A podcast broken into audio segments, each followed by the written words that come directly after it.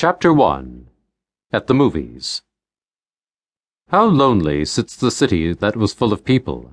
How like a widow has she become. She that was a princess among the cities has become a vassal. Lamentations, chapter 1, verse 1. The 19th of June, 2003. The lights dimmed in Minisalle 7, the smallest and most hidden picture palace deep in the warrens of Dodecaplex 2. Similarly had lights dimmed 50 years to the day before, dimmed that day at Ossining, New York, dimmed for Ethel Rosenberg as her husband was transmuted by an electric device not 30 yards away, and her own transformation beckoned. House to half, house out. In the stepped dimming of the light, this day another Julius, a furtive Julius, a Julius on the lam, inspected the tiny chamber with its safely four, safely teenaged others. Though fifty years had passed, this other Julius, one Julius Marantz, was also scheduled for transfiguration, and for similar reasons. Welcome to this evening's feature presentation. Glitzy, shoddy graphics on screen, shocking to the dark adapted eye. Smoking of any kind is prohibited in this theater. Three French maids in scanty leggy dresses shake fingers. No, no, no!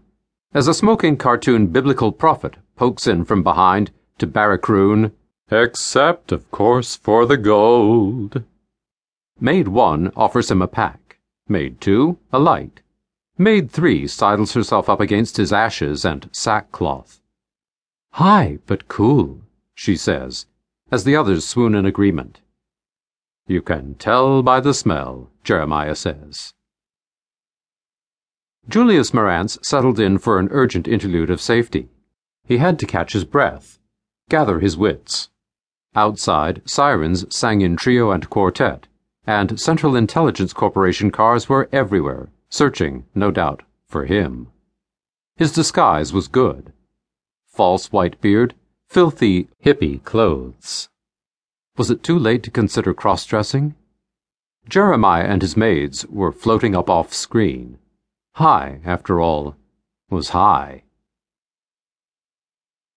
Because this film is only 70 minutes long, we will have our intermission right now.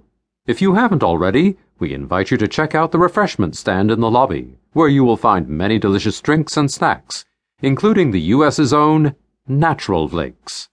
And don't forget to go for the gold. House lights on. Damn, thought Julius. Visible again. The four teenagers passed him, scuffing their largeness up the aisle. One picked and flicked a booger at the dirty old man while his buddies guffawed.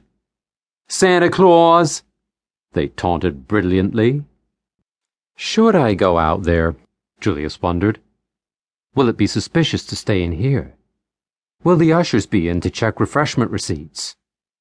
Pascal's wager. Not worth the consequences of a bad guess. Julius limped up the aisle, practicing his crippled senior citizen walk. At the stand, he ordered up a tub of pops, in an arcane accent, and made his way back into the theater, careful not to spill the voluminous, illustrated popcorn suspended, crouton like, in diet pop.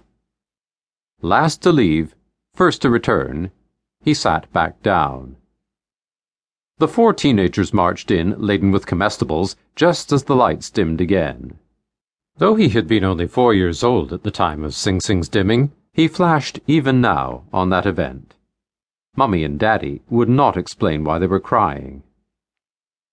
House to half, house out. From the pentaphonic speakers, Please rise and join in our national anthem. Drum roll. On the screen, Old Glory version 52.6, flapping grandiloquently under a cross of David. The text on the staff Your logo here. Julius knew to be fraudulent.